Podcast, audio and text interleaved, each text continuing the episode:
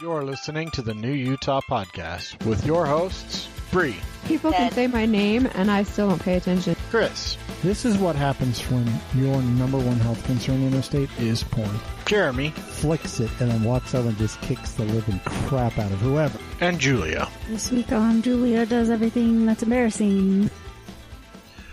Episode 398. Too shy of 400. We're just about there. Yeah, end of the month. We'll be at 400 episodes. That's going to be impressive, I guess. Question mark? I don't know. Never missed a week. 7.5 years, so hope you guys like it. Our Patreon subscribers like it. You should join them. Patreon.com/TNUP. Turns out we're a family show. We certainly are. All these years, I didn't know we were a family show, but we have a family of... like an actual family that is supporting us in Patreon, two sisters and a mother. And then, you know, we're a family. So, we're a family show. We are definitely a family show. Probably don't want to gather the kids around, but we're still a family show.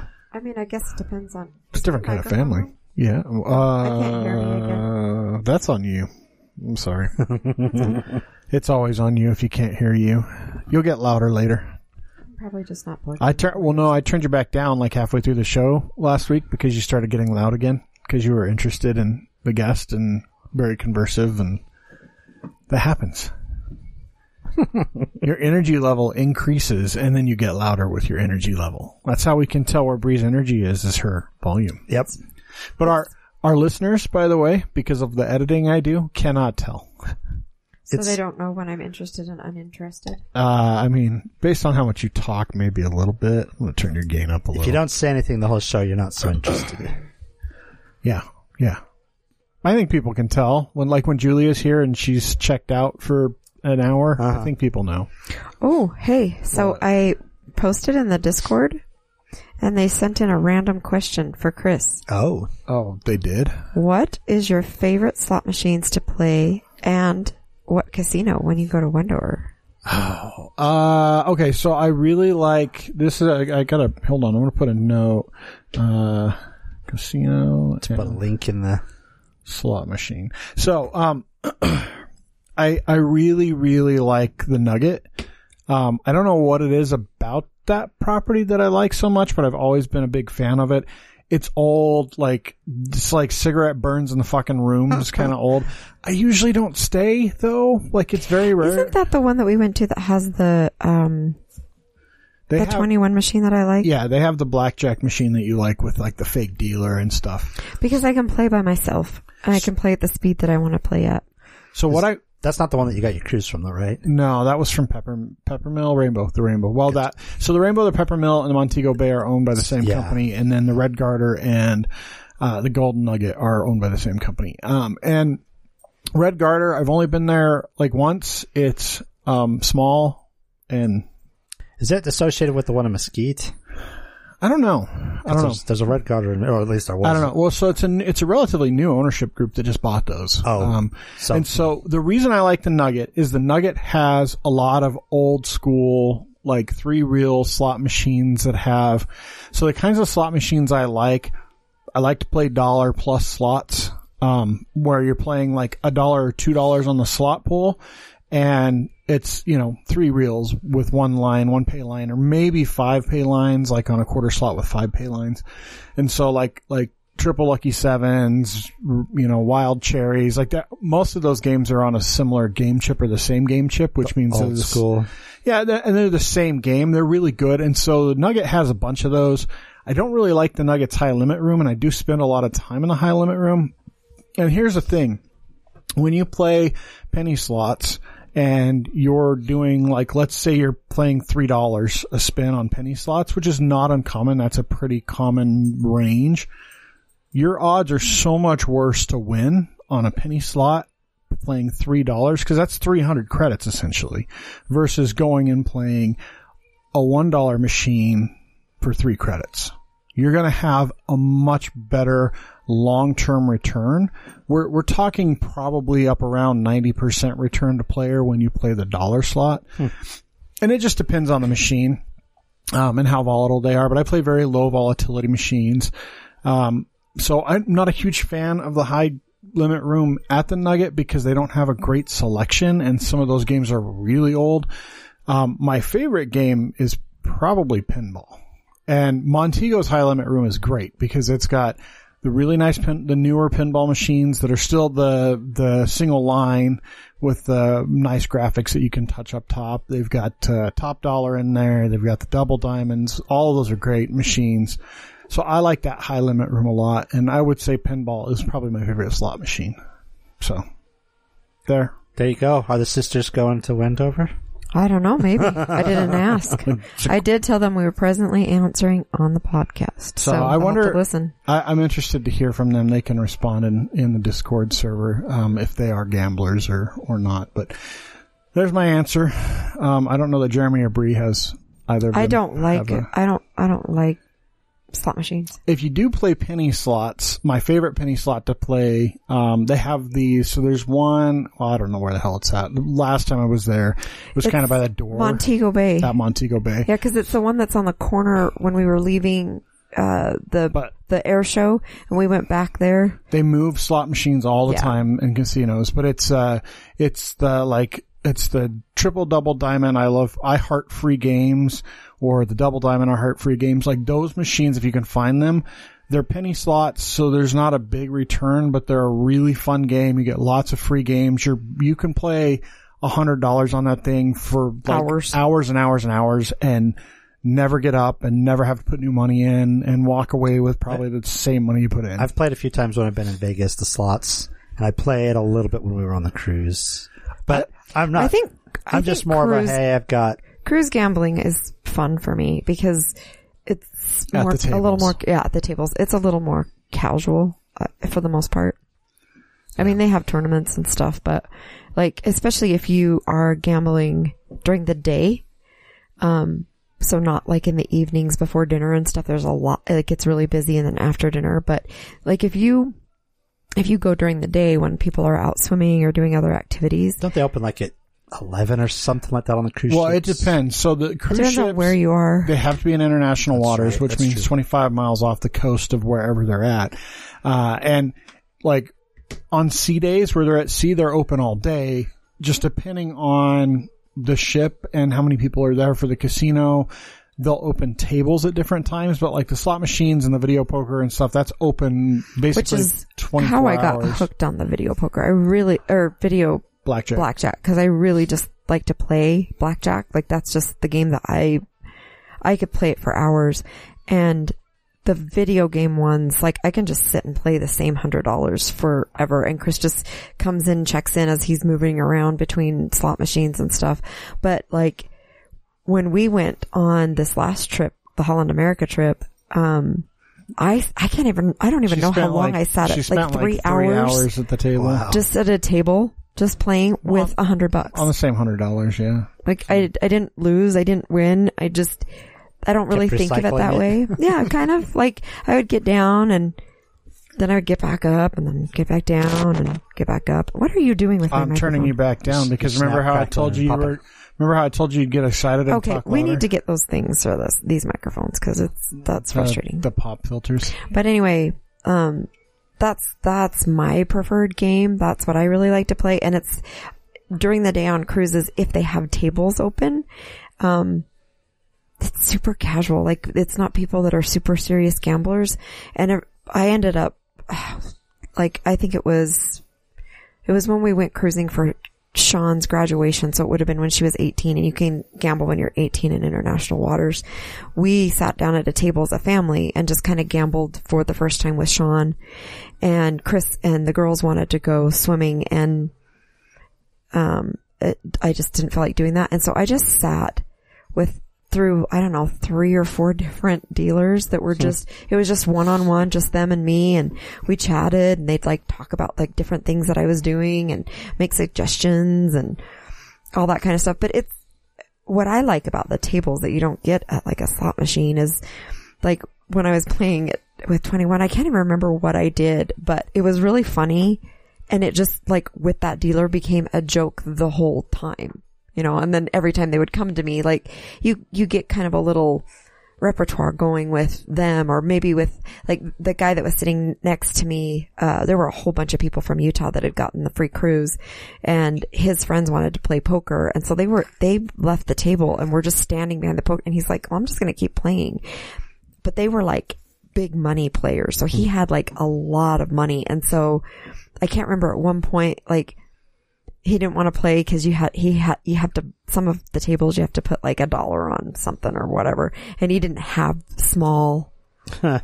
And so I like gave him $1. And so then like later, like he gave me $5 and like cool. You start to, I don't know. It's just kind of fun sitting at the table. So slots aren't my thing, but Chris absolutely loves them. So I just keep myself entertained, and he wanders from game to game. And that's how we win cruises, because every time that he logs into one of those machines, whether it's on the cruise or in like Wendover or whatever, it gives him credits.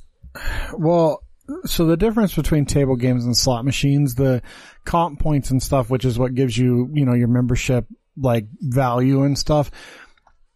The thing with playing a machine, so whether it's a video poker machine or video blackjack or a slot machine, you know, it's all based on the amount of money that you put into the machine. And so let's say you're going to play with $100, which is not uncommon for me to just stick $100 in a machine and play on that for a long time. That's kind of usually what we base our baseline.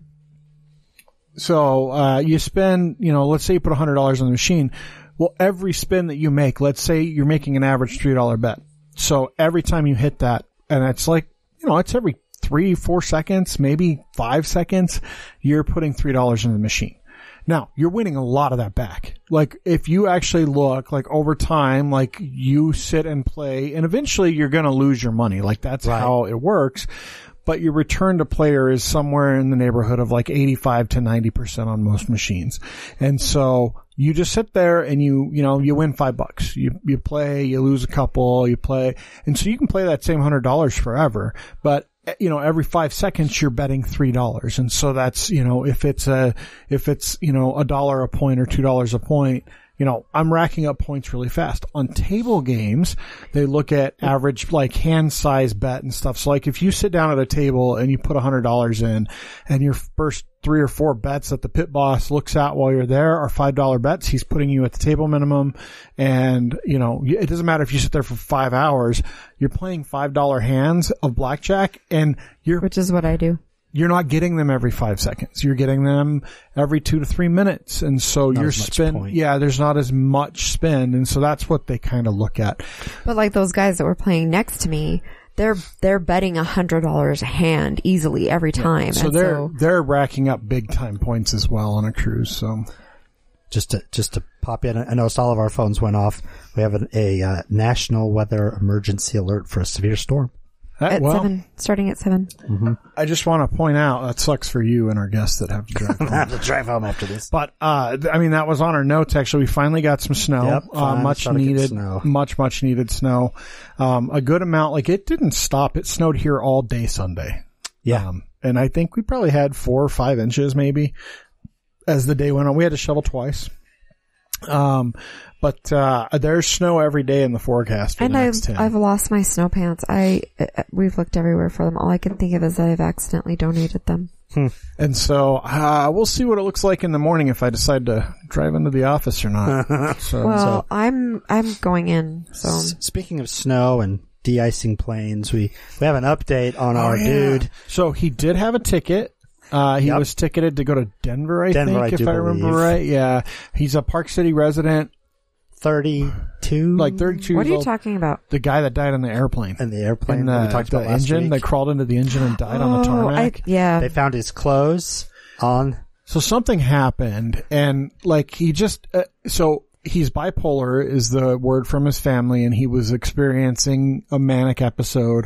Something happened at the airport that didn't go well for him, like a coffee shop incident. Yeah, something happened in one of the shops because the shop employee called security. And he had gotten out through an emergency exit onto the tarmac. And they found his clothes on the runway. He climbed up in the engine. The engine was on, but not to full capacity. So it wasn't going to spin him out. So it didn't suck him in. So they found him before the engine could...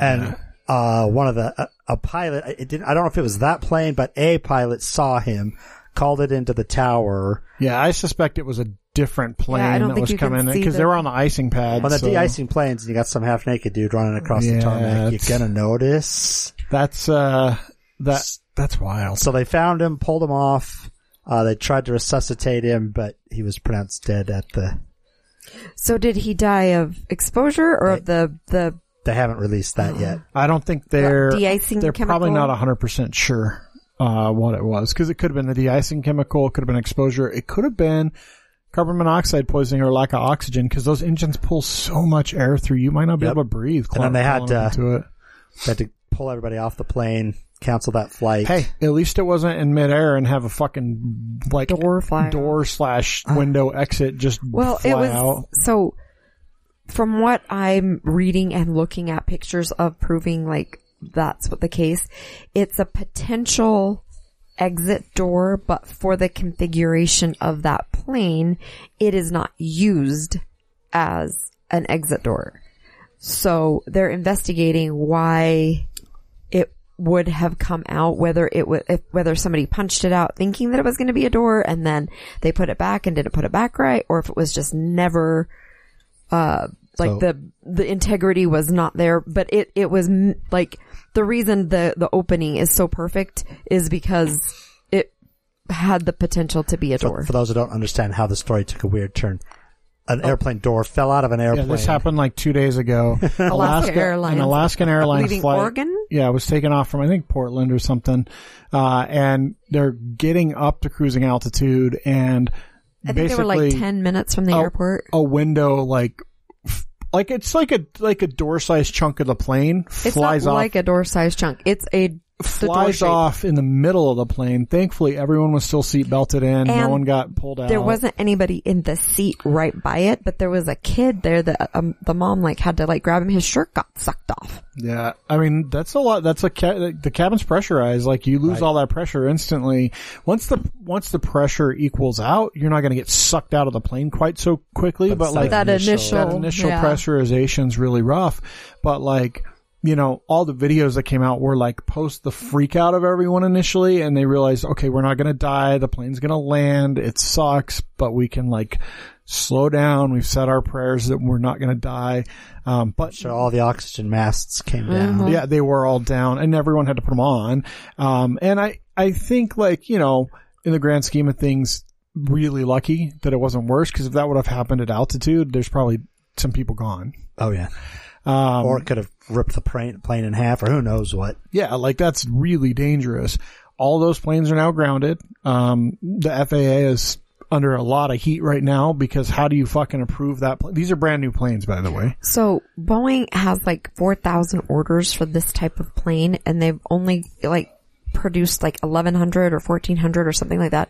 So they're already significantly behind, and now they're all grounded because can't have the doors falling off. Well, and that's a big deal to ground that many flights, because if there's 1,400 aircraft, that's a lot of flights to ground. Most of them probably fly 3 to 4 routes a day, because these are regional jets. So this is going to be like your Oregon to Salt Lake or your LA to Salt Lake or no. This is like Salt Lake to Pocatello. This is regional jets fly to the smaller airports, like But my point is, they're very short flights. They're not long flights. Yeah, they're like 2 to 400 miles, maybe more than that. But they're always to like smaller airports, and they're smaller planes for sure because they're like regional. So maybe jets, like your Cedar City Airport or whatever, mm-hmm. or flying to like basically anywhere but Billings in Montana.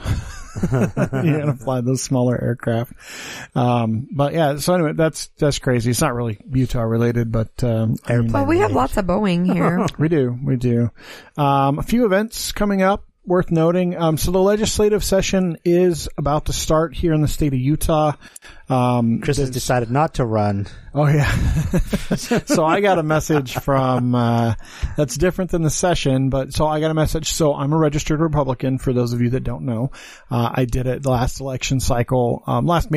election cycle because, the governorship was up for election, and you know, in the state of Utah, the Democrats, you know, even if I want to vote Democratic, there's no Democratic primary, right? We're going to put up one candidate probably for that position. And in Utah, they're not going to win.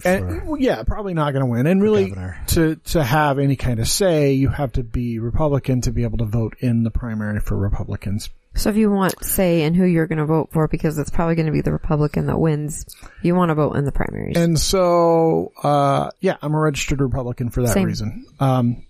So I'm on their text list, and I get texts all the time, and the head of the Republican Party here in Utah sent out a blast that basically said, hey, Ashley Matthews, who is my rep, is running. Who we love and vote for all the time. Is running unopposed. You should register to run against her so she's not unopposed. And I'm like, I put it up on her Instagram. Maybe I should run because I'm not really a Republican, but I don't want to run against Ashley. I like Ashley Matthews. I think she's been a good rep for our district. Jonathan responded and said, yes, you should. My guess is... Chris has thought about running for, like, the delegate posts and stuff, because there's a lot of times we don't have one. He's thought about getting involved in doing that, but right now he's a little busy with I'm too busy the podcast and school and his side job and his regular job and... You know, doing all of the things that I want him to do. Too many irons in the fire to be on city council or the legislature. But maybe like once school's over and stuff slows down a little, you might. So anyway, might be able to do with that. But. My point was actually that the legislative session is about to start for this year, you know, there's a lot of stuff. You can go out there and read a lot of reviews. Most of the legislation that's going to be presented has already been written or is in process. But there is an event. I think you posted it. I did. So HK Brewing Taproom, they're doing a Pints and Policy, a legislative preview, January 11th, 6 to 7:30. So I don't know. They didn't announce who's going to be there, but there's going to be some representatives. There's going to be somebody to talk about. It's the Healthy Environment Alliance of Utah is the one actually putting this on with them. So it is an interest group, just so you know. It is going to be there's probably going to be quite a bit of like clean air legislation discussed, but they'll discuss other stuff. There are other groups like Drinking Liberally is another group locally that meets regularly, talks about legislative issues in the state. They're very liberal, you know, alcohol-induced organization. You don't have to drink alcohol to hang out with them. But they typically meet in a pub or a bar and, you know, discuss politics and stuff like that. But you can also go out and read. A lot of groups are putting up, you know, legislative review, like, hey, this is the stuff that's out there. Last week when I was in the office, we got into a political discussion, which I'm not going to bring up again. But one of the things that was mentioned was like a Gail Ruzik, and I was like, oh, she is like the anti-everything of me. And he was like... How do you even know who that is? I just found out. And I'm like, how do you not know who that is? Yeah. Again, you're more plugged in than most people. The hell? It's amazing how many people have no idea. Yeah. So that's this Thursday, though. That's the 11th. Get involved, people. You don't have to run for an office or anything, but find out what's going on in our state. Find out if you can vote for something or vote against something that you don't want or you do want. There's also Level Crossing is doing a collaboration with Salt Lake Culinary Education. Yep. So it's the Culinary Institute that we've talked about that's in Salt Lake. So they're actually the Park City Culinary Institute. Yeah. That's in Salt Lake, but it's called the Park City Culinary Institute. So they're doing it used to be in Park City. They're doing a collaboration, so it's a four-course beer pairing. So it's a four-course meal paired with Level Crossing's brew. Nice. It's the head chef for the Culinary Institute who's working with them. It's like $80 a seat. I will tell you, as someone who has gone to these tasting events, they're fantastic because it's not just any beers that are made. Like, they specially make these beers for the menus that are produced by these chefs or for the things that are being presented. And this isn't a beer you're going to be able to go find in a store. Like they might have one or two that they sell off the shelf somewhere, but these are going to be small batch brews. Yep. This is the only chance you're going to get to taste some of this stuff. You guys went to one, the chocolate one. Cheese and chocolate and beer. And they had that cocoa nib small batch, like single cask that they did of the beer that was amazing. So these are not just any old beer. These are, like Chris said, these are specifically made to go with the meal.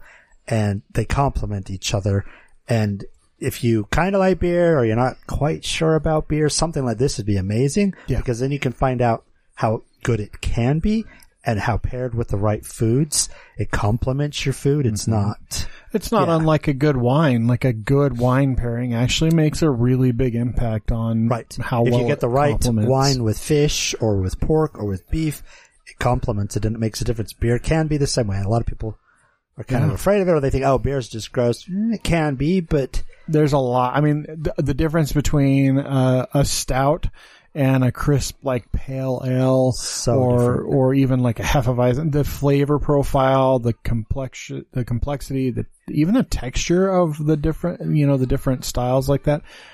There's a big difference. And, having a slightly sour beer, like maybe not necessarily a Saison, but a slightly sour beer with, certain foods is going to really amplify the foods. Yep. So it should be fun. And that's coming up, January 25th. 6:30 to 8:30 at Level Crossing. Tickets are going quickly, so if it's something you're interested in, definitely go. Yeah, go to levelcrossing.com. Check it out. You can get tickets through them. Also, sliceutah.com. You can get tickets that way as well. And I would recommend getting them like now if you're interested, because they won't be available. Nope. And it's a small, I don't know how many people, but it's probably a relatively small group. Yeah, it's going to be what will be housed inside of their tap room. In their tap room, which is not going to be massive. So, okay, joining us this week is Jenna Rogan. I was going to say the full name, but I decided to go with just the two. We don't say her middle name. We just had a conversation about this. Yeah, I mean, she's almost it's an R at the end. I don't know. Is that your married name? No, it's my maiden. That's your maiden name. Okay. So, are you married? No. Okay. I couldn't remember if you said husband or boyfriend or partner or what. She said boyfriend. Yep, boyfriend. I couldn't remember. Yeah. There were like 600 other words said between then and now. So we were just talking. So the winter storm warning that we got, in podcast time like 20 minutes ago, it's been, I don't know, 45 minutes maybe now. Something. So now we're like in full-fledged. It's crazy out there. Baby Rose. Like I went up there because, I usually try to go up with the stupid dog being the way she is. I like to go up and like let the guests into the house. Well, I usually go up in Chris dog corrals, but he was up there doing something and I was chatting and then all of a sudden I heard a female voice and I was like, oh, I think the guest is here. But I go up there when I went up there and like all of a sudden it just started coming down like crazy blizzard-like conditions and then like 10 or 15 minutes, it was like I just white out. Like there's now snow. Like I put ice melt down, but I don't think that's doing anything yet. So yeah, it got crazy quick. I couldn't see anything on the way in. Well, I'm glad you made it, and hopefully we'll get you out of here quickly so you can, not drive in the safely. Worst of it. Yep. Yeah. So Jenna is you're an artist, right? And I think we'll get into that. You think we will? Well, probably. It's hard not to when you're talking to an artist. But we like to ask all of our guests a question up front, which is, what's your birthday? The month and the day. You don't have to give the year unless you want to. July 28th. Oh, look at that. You're Halloween baby. So, yeah, Halloween baby. Halloween baby. Yeah. What does that mean? Your parents went to a Halloween party. That's when you were conceived. 9 months later, you came along. I never thought about that. Yeah, I love that. I'm July 19th, and I think about that often. Do your parents have an anniversary at that time? What's that? Do your parents have an anniversary? They have an anniversary in October. Oh. Yeah. That is so hilarious. It's either Halloween or anniversary or a combo. Yeah. Yeah, see? Oh, how funny. You're a celebration baby. I never put that together. Celebration baby. Well, hold on. Were they married when you were conceived? They were, yes. Okay, so then maybe a celebration. I was not. My parents were not married until like 3 months before I was born. And he only found out like a year ago. Yeah. Oh my God. I just assumed they were married the whole time. Makes a lot more sense. My mom was like 19 when she had me. So she was shy of her 20th birthday. So what, you're a Leo? I am a Leo. See? So yeah. I only know that because my mom is also a Leo and I'm a Cancer because I fall before. Then the 22nd, I think, is usually the date. So nice. Yeah. So where were you born? Yeah. Grand Junction, Colorado. Grand Junction, that's where my mom was born. You've come a long way from Grand Junction. Did you grow up? Who was born? My mom was born in Grand Junction because my grandfather worked for the railroad. Okay. And so they were stationed in Grand Junction for like a year or less. That's where my mom happened to be born. So technically. That happens. That's where she was born. And then they moved to Idaho, and that's where my family's from, is Idaho. But yeah, Wow. That was where my mom came. Yeah. So did you grow up there or was it? I grew up there. I went to college there. Wow. I ended up moving to Denver. What high school did you? I went to Grand Junction High School. And then at the time it was Mesa State College, which is now a university. Huh. So I think it's, I'm not sure. So what's Colorado, the population? Like how many kids graduated with you in high school? Oh, gosh, 12? I know. It's not, and Grand Junction's not that small. Fairly large. I mean, it's not that small, but it's small in comparison to Salt Lake. Well, so I don't know. Denver. Or Denver for sure. My daughter was living in Denver for a while and I was like, I don't know how you drive these freeways. I know my graduating class, I graduated from Granger High School, was 1,200 people. Grand Junction's 67,000 people, Jeremy. Okay, it's not that small. It's bigger than St. George, I think. Was it when you were there? When you grew up there, or was it still relatively small? It was relatively small. It's gotten quite a bit bigger. Oh, yeah. St. George is like 100 now. So. Is it? Yeah. Yeah, St. George has kind of exploded the last. But still, I mean, 70,000 people is fairly significant. So, I mean, I grew up in a town of 12,000. So, you had a Walmart then? We had a Walmart. There were more than Target. You had more than one high school, I'm assuming, with that. Yes, population. We had about 4 high schools. Yeah. So it's a mid-sized city. Not really a town, a little bit bigger than that. So, you know, you get more than one Walmart. You get a couple high schools, bigger than any city in Wyoming. That's true. Casper tops out the table at like 50,000, and they only have 2 high schools. So wow. So yeah, we always drove to Denver for entertainment. For stuff. So did you have? Do you have siblings? I have an older brother. He's 3 years older. He grew up skateboarding, so that was like a huge influence. He was always a huge influence on me. His music, his whole vibe. He's always influenced and inspired my art. Nice. So you stay close? We're very close. We talk all the time. He's still in Grand Junction. Working at the Walmart? I know, right? He does banquets. So he works banquets. Oh, there you go. Nice. Yeah. So, so what did you study in school? I went for counseling psychology, actually, which is so funny. I think I just jumped into school because that was expected. I didn't know what to do. I had no plan. I graduated. Well, was it also just a way to get out? Yeah. I mean, she didn't really leave. I didn't leave, but I got out. I graduated high school early, which is what paid for my first year of college. So I was that was my way out, was to go to college early. So I was like, I'm just going to pick whatever I find interesting. Right. I was always told art wasn't a good choice because, you know, that I was told you can't find success in that. So I didn't choose art, and I went with psychology, and I just Those people are liars. Lies. Not always, but, you know. It's not, it's not easy. It's not easy, that's for sure. And I will continue to give this advice to anyone that ever wants to do art and wants to go to college. Take business school. Yep. Just go to business school, because you will figure out, like, art classes. My daughter said it best with art classes in college. She said, I don't like taking them because it doesn't fuel my creativity to have to do this stuff. Exactly. So like learning like some of the how is probably useful, but at the end of the day, like she's just fucking talented. Yeah, because she's an artist that doesn't really do much anymore that has a psychology degree. Okay. Yeah, and but it's like if you take business courses, if you go through business school. It doesn't matter what you love. Mm-hmm. You can turn it into something successful. And everything is a business. Yeah. Absolutely. It doesn't matter what it is. Everything is a business. That's how artists get to be artists. Because that's the same thing that's the same thing I've told my kids is if you don't know what you want, go to business because it's generic, but it's well-rounded enough that even if you go into the art world, graphic design, whatever, it's a business. Yeah. Yep. So having a business background and being artistic is perfect. Absolutely. I never found business to be interesting. And I'm like, I wish I had gone to business school because now I'm just, you know, I mean, I'm figuring it out as I go, but man. Well, that's the other thing is a lot of artistic people or like me, who went into architecture, they don't teach you business. Nope. So you get done with school. You may be an amazing architect. You have no idea how to run a business. You might be an amazing artist and know a million techniques, but like, how do you turn that into a living? And how do you build somebody? And how do you So how do you run the business side of things? So now to be more personal, how do you do that? Well, how'd you get it? I mean, art was always a thing for you then growing up? It was, yeah. So not for myself personally, but in my family, my mom's entire side, they're all artists. So my mom, my grandma, uncle. Like different kinds of mediums? Different kinds of mediums, mostly painting and visual art, but also music is another big one. Like as a hobby, or did some of them actually? One of my cousins, he's in a band and he teaches guitar lessons. So my mom teaches art classes. My uncle teaches art classes.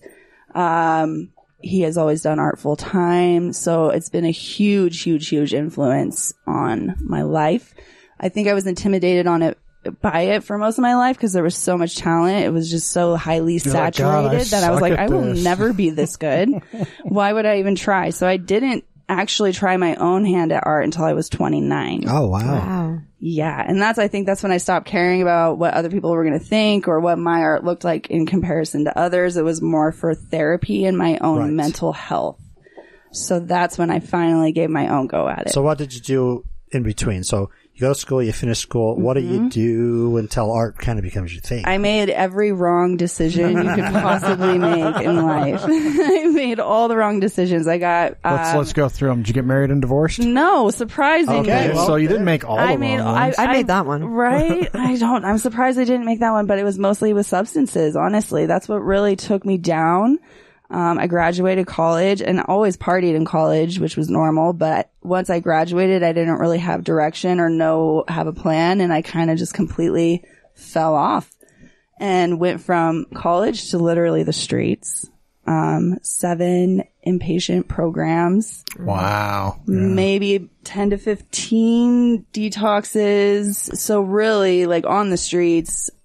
In my own living hell that I had created for myself. So what was your drug of choice? Heroin and cocaine. But how did you get into that? Because, I mean, it's available, but it's not like something that's like, you know what, today I'm going to try heroin and cocaine. Exactly. As so Chris goes, maybe. Well, I mean, now it's different because I've been off of opiates for almost 10 years, so it's completely different now. But when I was in it, it was pills. Mostly college parties and cocaine. So really, the pills didn't come into play until later. Yeah, it's not hard. You know how people get into heroin? Painkillers. Yeah. It starts with painkillers. And it starts with, this is why there's such a huge problem with opioids, in the country is people get prescribed them for, Bree's a good example. Bree got prescribed a bunch of opiates. No, heroin. She had a hysterectomy. I think until we threw them out recently, she still had OxyContins from her hysterectomy, which was how I met her. Like, 14 years ago or something like that.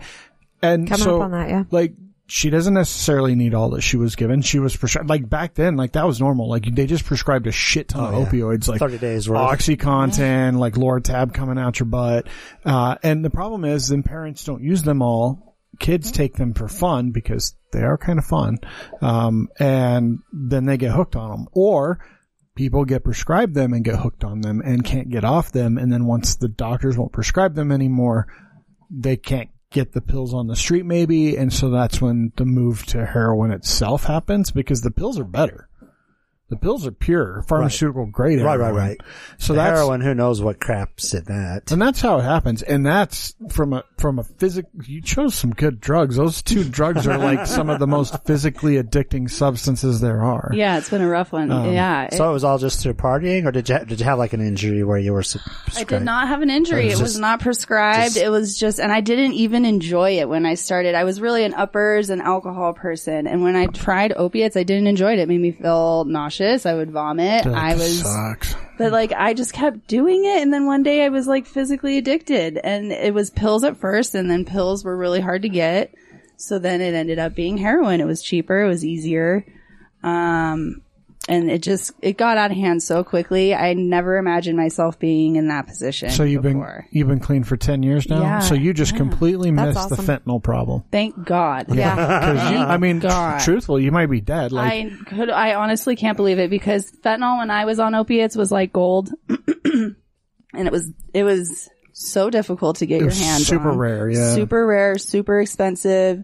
The only time I think I may have almost died was when I did fentanyl, and it was like a patch form that I was chewing on.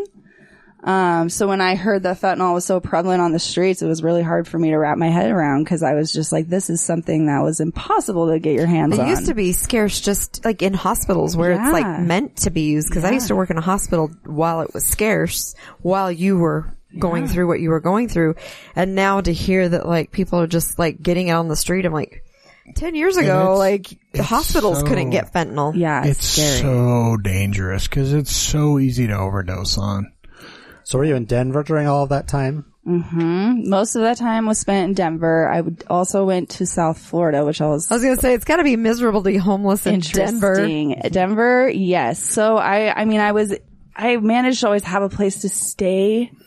I think Florida was a little bit crazier for me because What took you to Florida? How'd you get to Florida? It was another attempt at getting clean. I had gone straight from rehab in Denver because I wasn't clean in rehab, and they were like, what are you gonna do?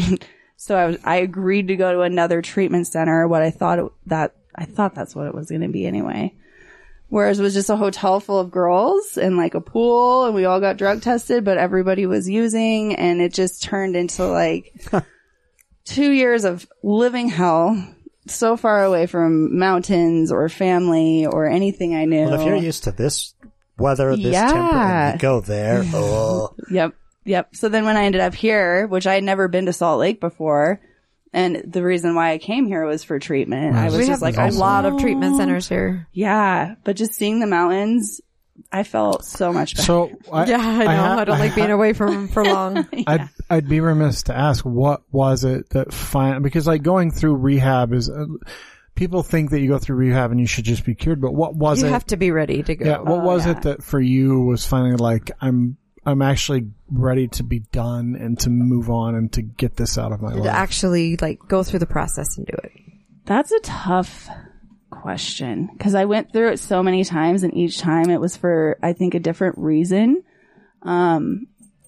I think I was so exhausted, for one, by going through it so many times. It's beyond exhausting. But I think more so what's kept me clean was when I found art.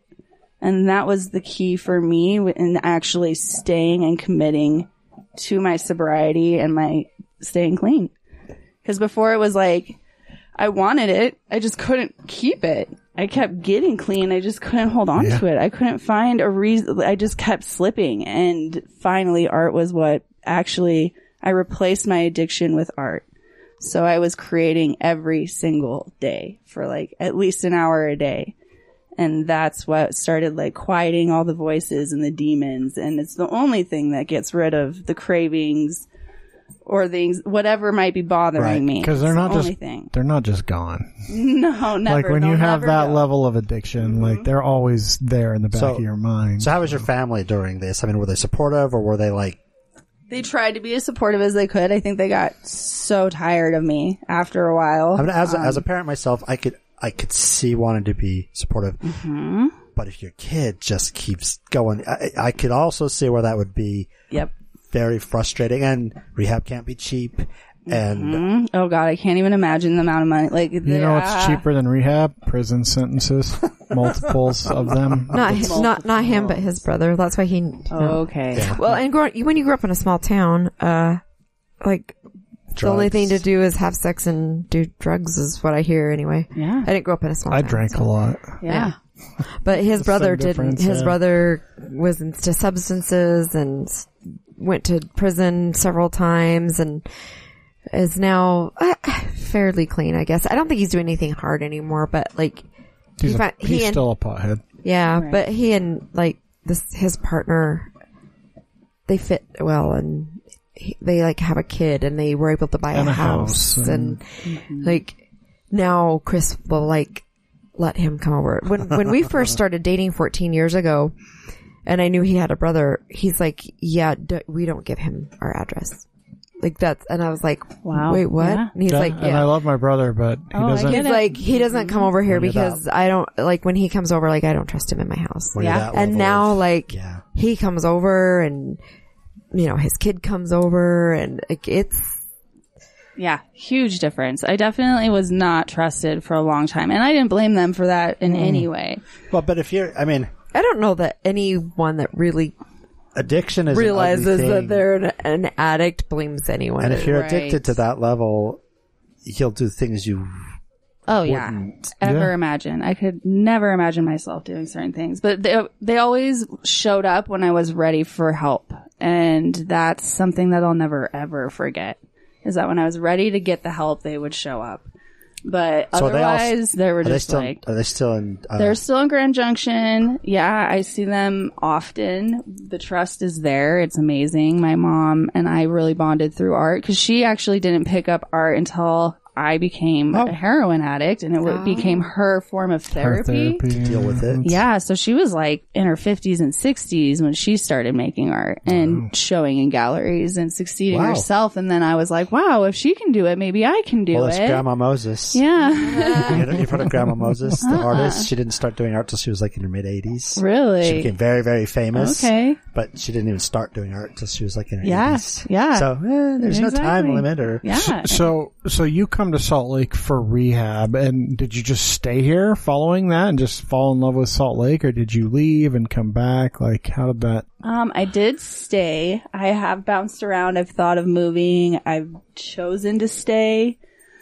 I actually had intentions of moving to Florida because the art scene is really great out there. When I lived there before, I wasn't doing art. I had no idea. But then I chose very last minute to stay here in Utah, which I'm glad I did. Just trying to stay aligned with who I am. And I think that's a big challenge as an artist, is staying true to who I am and my voice and where I want to take my art, because the art world can be very deceiving. So it sounds like you kind of missed, like you've mentioned the mountains a lot. I think when you grow up in this area, meaning Colorado, the Intermountain region.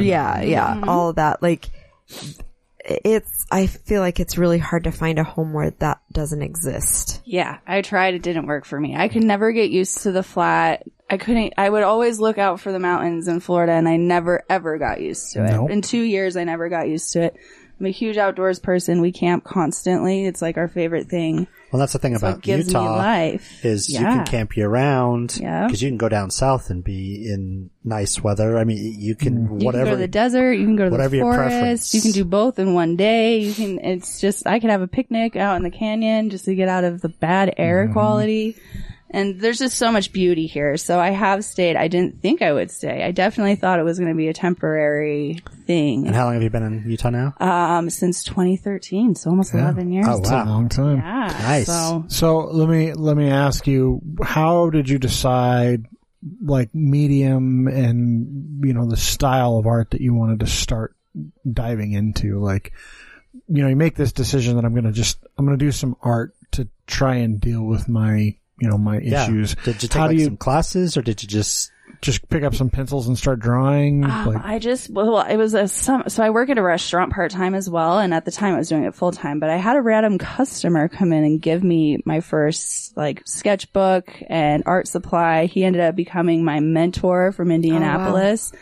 So that was when I was like, if this isn't my sign, I don't know what it is. Was it a regular, or just some dude show up? Just some guy that was in town for a convention for work. Yeah, he came in and was eating. It was slow, so I was just bullshitting with him for a couple hours. Nice guy. He came back in a few nights later and I must have mentioned to him that I wanted to start creating somehow. And he came back with a sketchbook and wrote in there, now you don't have an excuse not to create. Gave me his email. I'm now friends with his daughter. He passed recently, unfortunately. Oh, too bad. But that's kind of where I started, was just with sketching. And, I didn't have a lot of money. So watercolors, just whatever was accessible.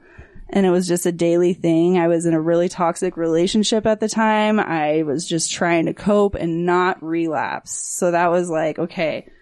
I'm just going to sketch for 2 hours and forget about it. I've seen artists who've used the cheap watercolors you get for your kids and do amazing things with it. So it isn't necessarily the dollar amount you spend in your supplies. I mean, it helps. It definitely helps. You don't have to have it to get started. Exactly. I would say, I hate to admit it, but there were times when I stole the little cheap Apple Barrel. They're only like a couple dollars for paint, like, but Walmart, I would still steal art supply, you know, just to like get better than what you probably used to steal. Absolutely. Exactly. So and there's so many, you know, I feel like there's so many mediums I still want to try. I really want to get into like resin and charcoal, and sculpting would be incredible. So I think it's more about what I had, what was accessible, what was available. Yeah. And what I could afford. And now it's like my studio's downstairs. We have 4 dogs. We have, my boyfriend has a 4-year-old daughter. So there's a lot of in and out. There's a lot of stuff going on in your house. So if I had a more controlled environment, I would definitely be using a lot more chemicals and mediums. So there's a lot I want to explore still. So you start doing it just something to do, something to cope. Yeah. How does it kind of evolve into, oh, people will actually pay me to do this? Yeah. That was an interesting thing, because it took a long time for me to finally actually like say I might actually be an artist.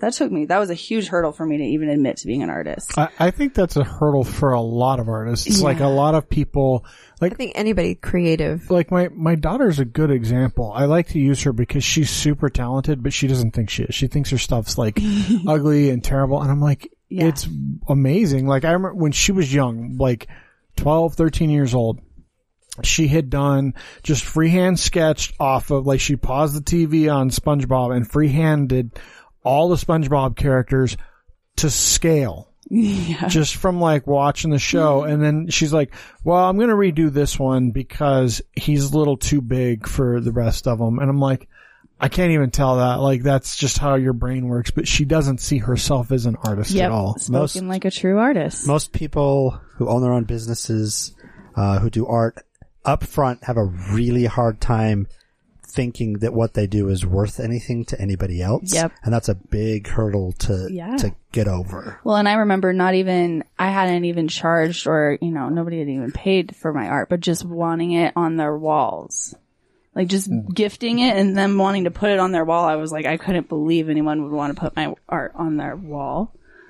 And I'm trying to remember. It feels like a commitment, right? Yeah. Yeah, absolutely. And I just didn't, like you said, I didn't think it was worth anything. Right. You can nitpick it all day long, but it's getting over that hurdle that I am good enough. Yeah. And what do they call it? Imposter syndrome. Imposter syndrome is a bitch. It's real. You are an artist. You are, but you just struggle to feel like you really are. Yeah. And then to feel like you're worth something, and then actually putting your real value on it. And then putting a dollar on it. Yeah, exactly. That feels right. That's always been a huge one for me too. Probably so you're going through like using that as your therapy to, like, it probably starts out as, well, this is a replacement of my addiction. It's not anything that... Exactly. You know, this is something I'm doing for myself, not necessarily for anybody else. Right. So how did it start? Did somebody see some of your work and be like, oh, I'd like a painting, or I'd like some art? Or you were poor and you started like giving it out, and then people were like, you need to be charging for this. Right. Exactly. Well, I was giving it out at first, and same thing. People were like, you should be charging for this. And then there was a local art show, a small art show that I decided to apply to and I was a part of. And which one? Because like up at the U, they have a bunch of those. It was called Bloom and Decay. It was through, at the time they called themselves Opposition Gallery Series. I don't think they exist anymore. They don't exist anymore, but I know that I met a lot of great artists through that event that I'm still in touch with, that still are very like heavily involved in the art community. I know before COVID they did it a lot. I think they're back to it. They would do the art walks. Okay. Well, it's like 5 or 6 galleries, not on the U campus, but kind of down, but in the downtown area. In that area where they'll once a month or twice a month, they'll do the art walk, and you go to 4 or 5 different galleries. Most of them are students at the U. Okay. Some of them are other things, but I know they have those kind of local things. Like I say, they did a lot before COVID, and obviously COVID shut it down, but I think they're back to doing them. Yeah, I think they're back to doing them. Yeah. I haven't been a part of them, but I've heard of it. So I think they are doing that. I'm not sure if they're doing, because I also am with like the Urban Arts Gallery and Southtown Mall. Did you do the one up in Ogden? Are you part of that one up in Ogden? I'm not, but I would like to be. We've had quite a few. The Monarch. Okay, I've heard of it. So it's if you live here in the valley, so it's a bit far from here, but the Monarch is like this big. It's like a co-op space basically, and so there's a lot of folks that have like small like just little cubbyhole type shops there, and it's just full of all kinds of art vendors. Like, if you remember, if you ever been to the, is it Build-A-Bear Craft Fair, that place that used to be on like 72nd and State? Oh, yeah, yeah, it's not Build-A-Bear. No, it was... No, I know. It was like the crafting bear or something like that. The Quilted Bear. There you go. Where they have like little, like their own little booths and like this full-time existence. So it's a whole little shop. So there's like little studios inside of there. Okay. Everybody can...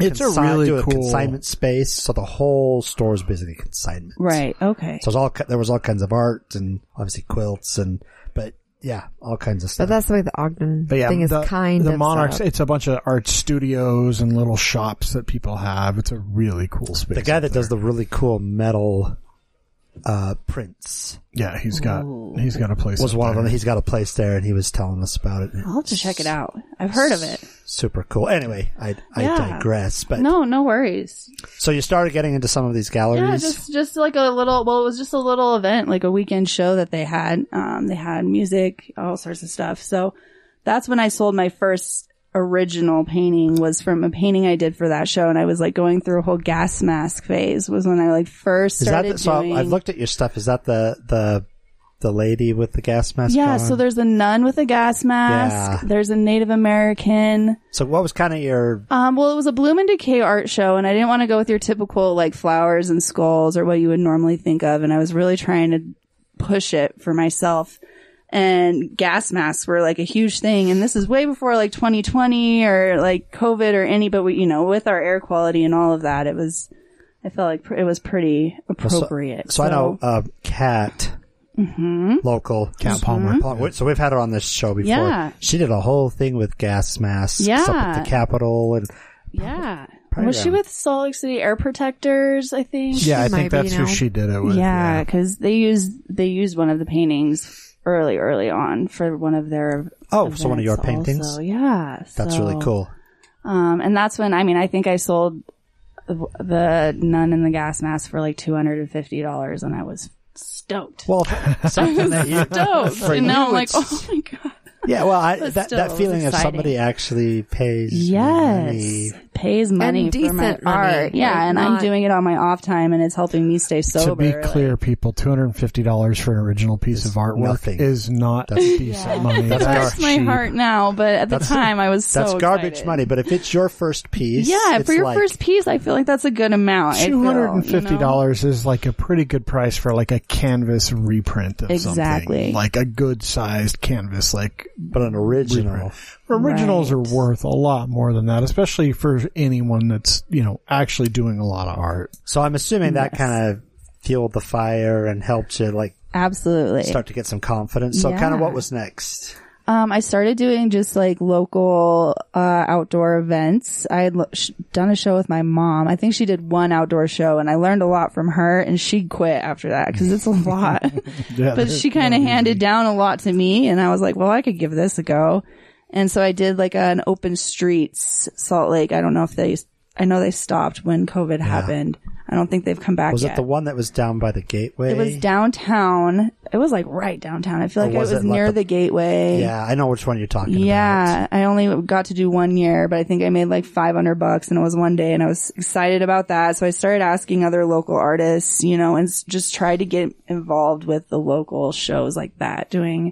I've done the farmer's market for 5 years, and that's like all summer, every weekend. That's been huge. So then we've seen you because we've been to the farmer's market a couple of times as the podcast. Yeah, yeah. So that's where I met you guys, I think. Could have been. Yeah, or maybe. We hand out a lot of cards and talk to a lot of people at the market every year. Cause, and then Julia, my daughter, who's part of the show, but she's not here or work-related, she owns the Palladian Altar.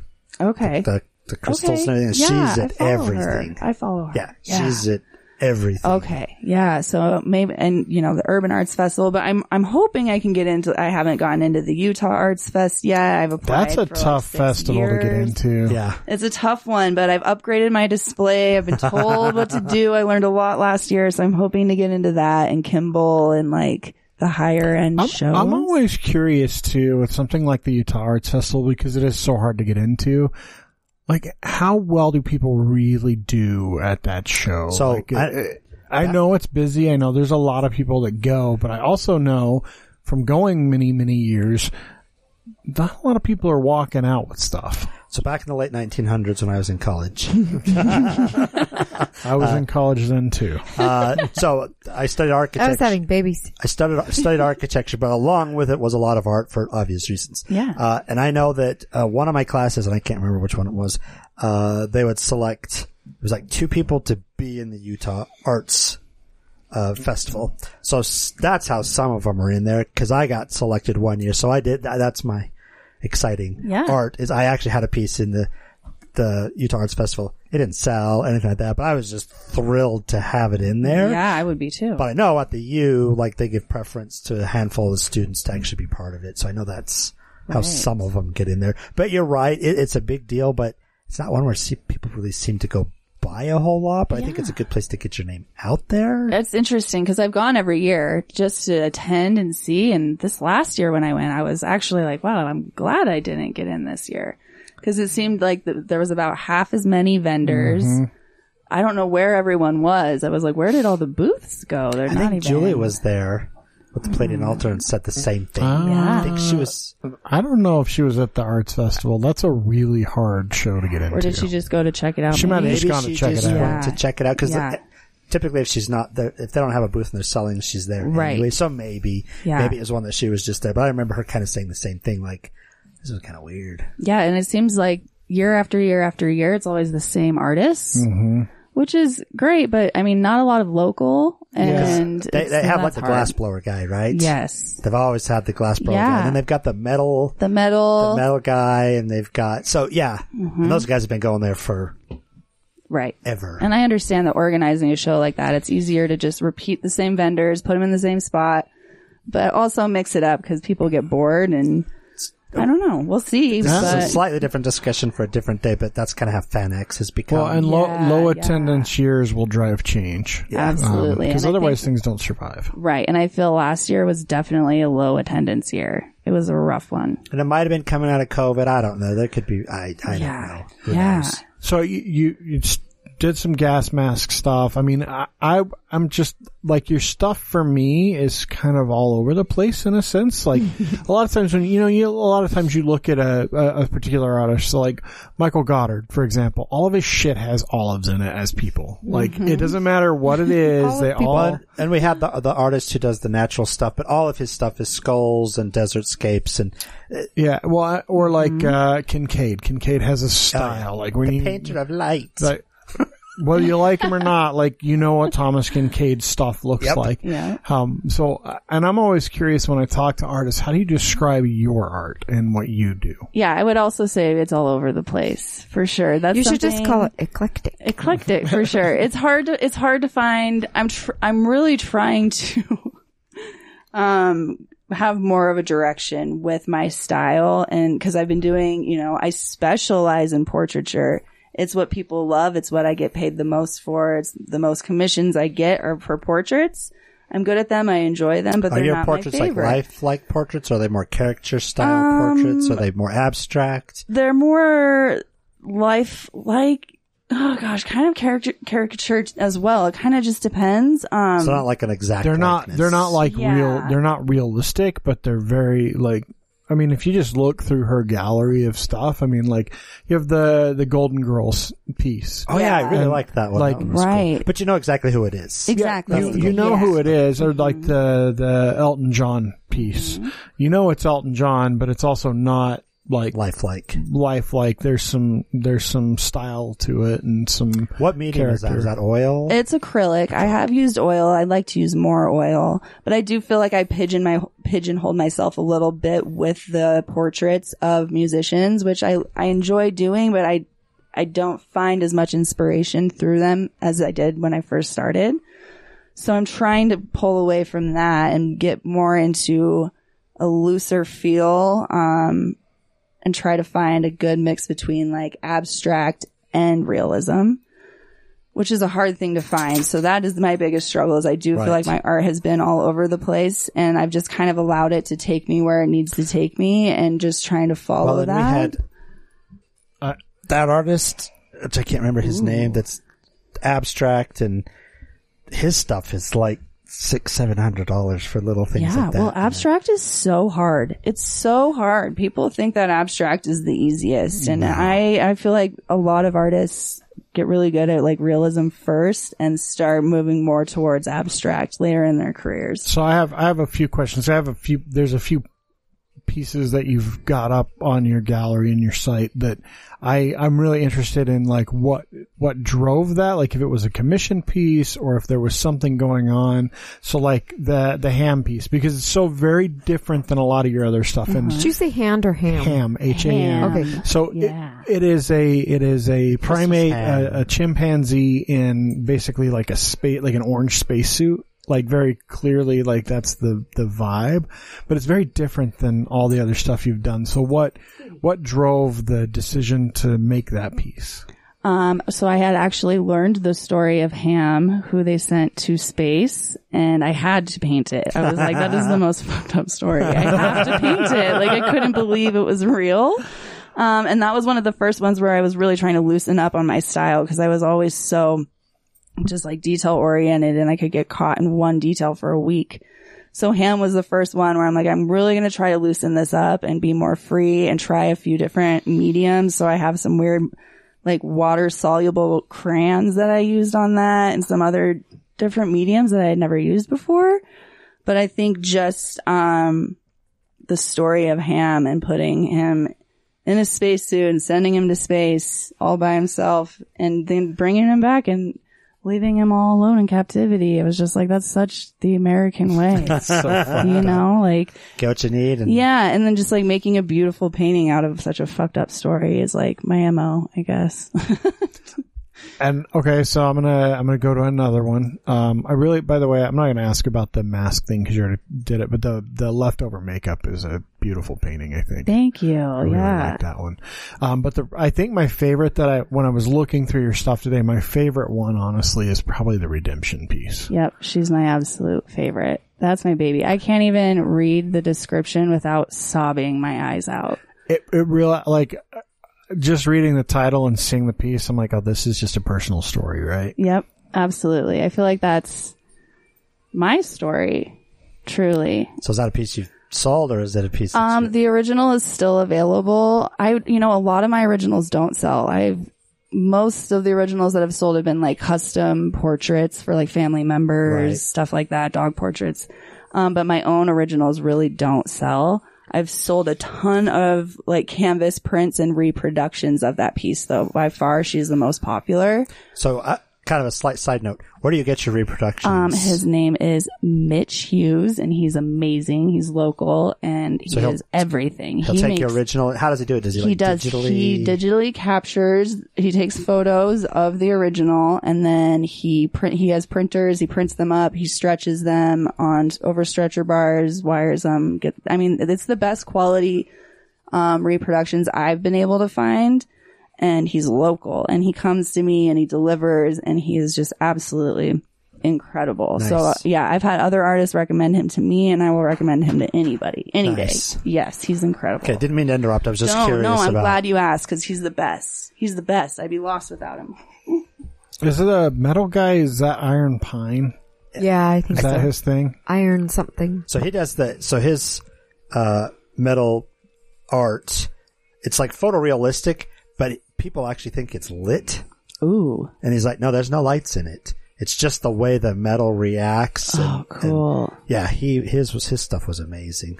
And he does metal prints for other artists. Yeah. He could take your stuff and put it on metal. Oh, cool. And it looks really cool. Like I've seen some of the stuff that he's done for other people, and it's like the metal. There's something about it. It transforms the piece. Remember those really paintings in the 90s that had all the lights and stuff in them? Yeah. It's almost got that feel to it. I feel like maybe I've seen some of his. I can't imagine you. If you've been to things, I'm positive. Yeah.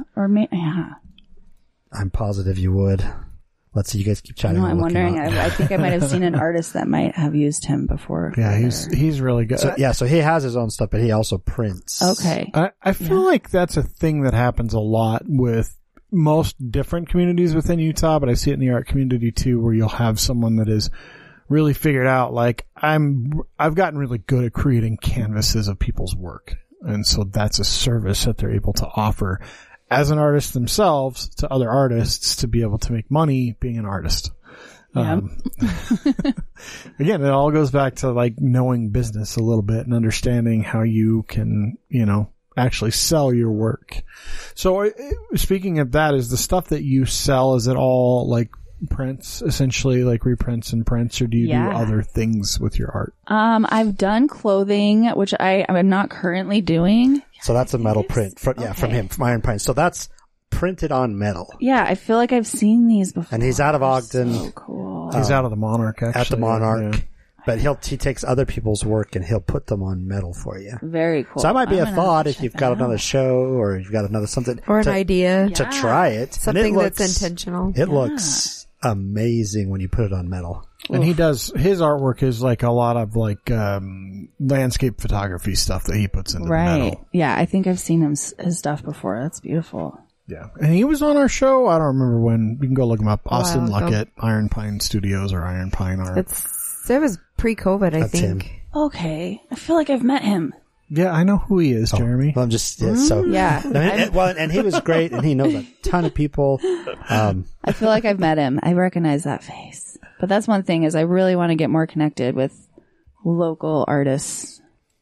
Yeah. Yeah. I mean, there's just, there's very few people, especially in the art community, that are like, no, I'm not going to help you. Your competition. Like, that's just not a thing. Right? Yeah. Like, you know, I think that artists understand that the more people enjoy art in general, the better it is for everyone. So, absolutely. What's your is Redemption then your favorite piece that you've done? Yes, Redemption. Yes, she's my baby, and she came together really easily too, which is interesting because there's a few paintings I've been working on now for months, and I just can't get them to come together. But Redemption was just one of those pieces that was like a few sessions. One more of Iron Pines and I'll stop interrupting. Yeah, you're fine. He does like the panoramic. Wow.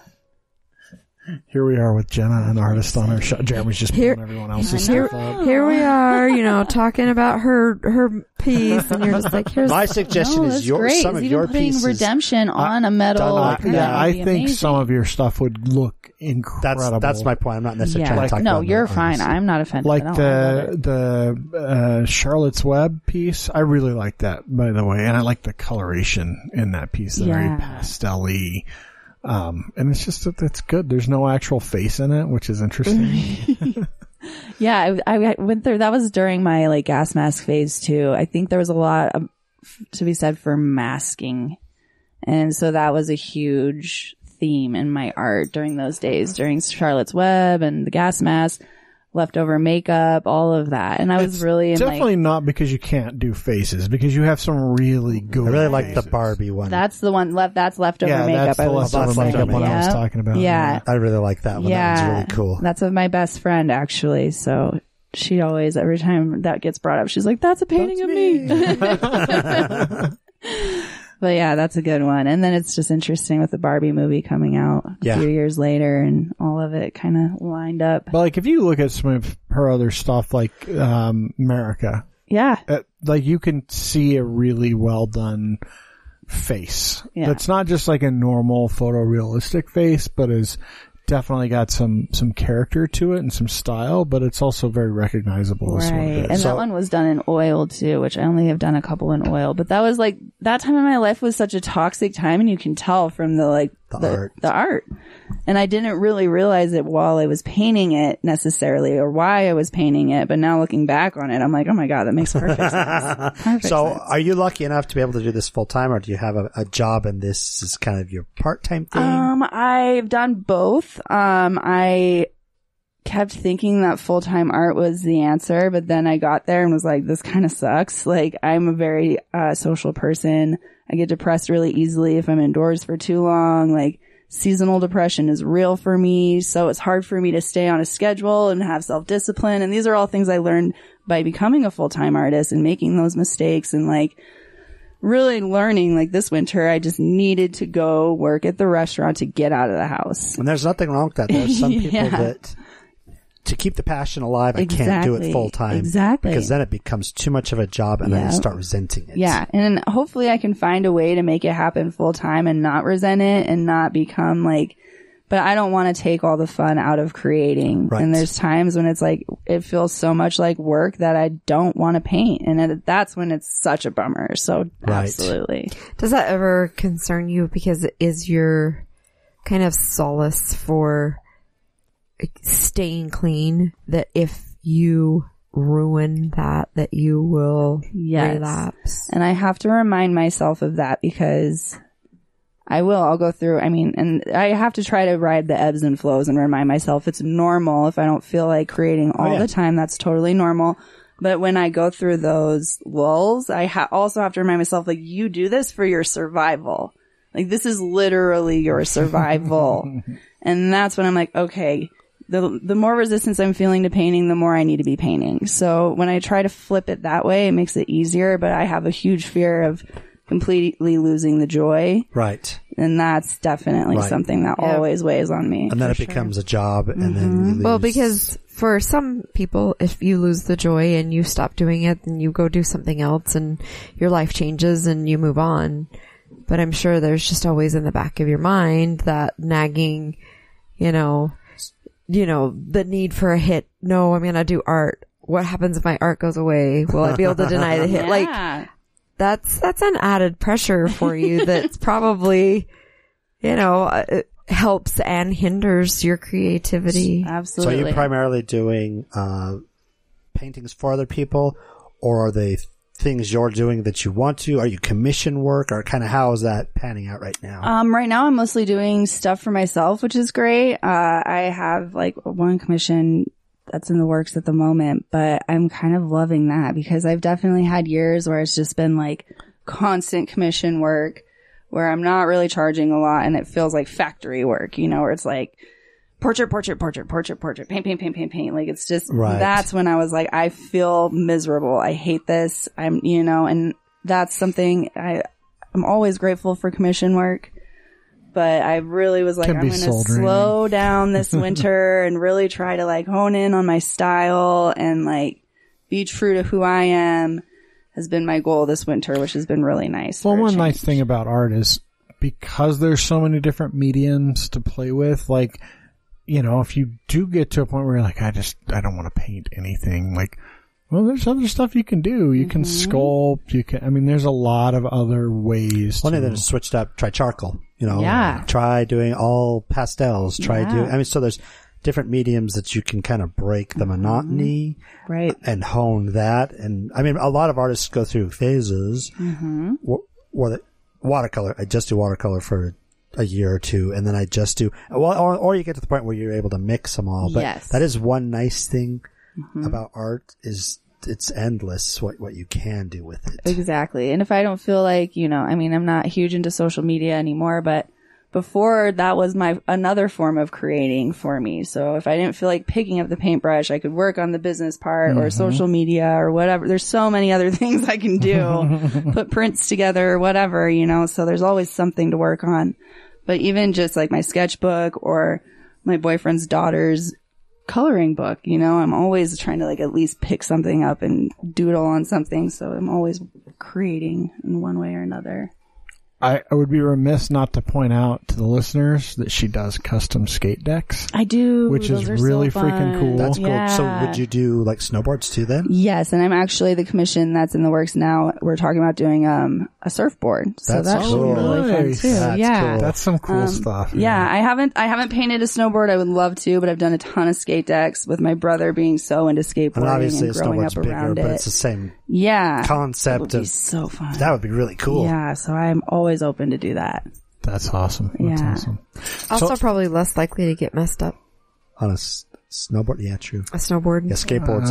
If they're a real skater, it's all going to get ripped off anyway. Right? You've clearly never been to a terrain park on a snowboard. Right. Oh, they do the same grinding and shit that skateboarders do. They're pretty harsh on the bottoms of their boards. But the thing is, when you do custom work like that, if you're probably not going to do that. Well, if you are writing on the board, and you could do that, like there's things you can put over top of the custom paint to hold it in place and not damage it. Right, so. Right. Yeah. My brother has like probably at least 10 of the decks I painted just like hanging on his wall, and they look so cool. That's awesome. Yeah. That's really cool. So what's in the works? What's coming up? What do you have coming up for this year? Oh man, I don't have anything solidified just yet. Honestly, I just have been applying for a ton of shows. So I'm hoping to do St. George in March, St. George Arts Fest. If this would be ideal, my lineup, because last year we did a lot of out of state stuff, which didn't work out very well. So we're going to stick into do more local, but St. George, hopefully Pride Festival is still going on this year. I know they kind of ran into some issues, but Pride Festival. I can't imagine they won't. I know that they had issues, but I can't imagine that they won't do it because it's just too big. It's too big. Even if they got rid of last year's organizers and brought in somebody else. Yeah, they could totally. I can't imagine they would just cancel Pride. I think it's too big. Yeah, I did it last year. It was great. And only one day really. It rained us out the first day, so. Yeah, Julia she sent us a message and they're like, they evacuated everybody. We're all crammed in my car. As soon as we opened the gates, they evacuated. I got like a $500 sale, like right then. And they were like, everyone out, even the vendors. And I was like, I don't want to leave my tent here. Like, I can't leave. Yeah. But it ended up being a great event, which, so I'm hoping to do that too. And then Utah Arts Fest, Kimball. Did you like the Wheeler Farm, or is that one kind of? I haven't done that one yet. I haven't gone. I would like. I need to check it out. It's a smaller one. Okay. But smaller ones aren't always bad. Yeah. I know Swiss Days is crazy good. Yeah. Always like doing the farmer's market. They're just like family. I really enjoy that one. So, Park Silly would be great. So I'm just trying to do as many local events as possible this year. How do people find you to get a hold of you to do custom stuff or buy some of your originals or your prints? My website's JennaLouise.art. That would probably be the best way. Or Instagram is Art of Jenna Louise. Those would be the two best ways to find me. Yeah. Excellent. I'm always open for commission work. I'm going to pick a card out of here. Our weekly affirmation. Ooh. Oh, this is a really short one. I can see the back. Drink water and mind your own fucking business. Perfect. And the back just says enough said. There you go. That's a good way to start out the year. Some of them are like this one. You know, there's a whole huge ass paragraph on the back of them, but and a lot on the front. But that one was pretty straightforward. Short and simple. I guess. I mean, there's not a lot to say. Drink water and mind your own fucking business. There you go. Not a bad affirmation. I don't know how spiritual that one is though.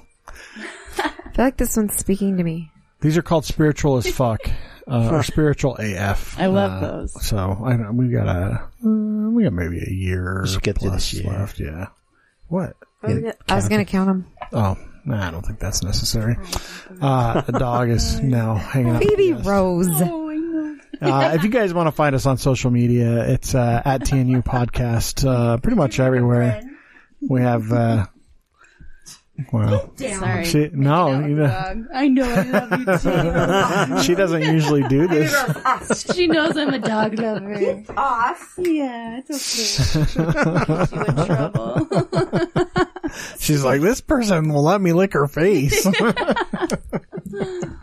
can go out to our website, TheNewUtah.com. Join our Patreon and our Discord via the Patreons, patreon.com/.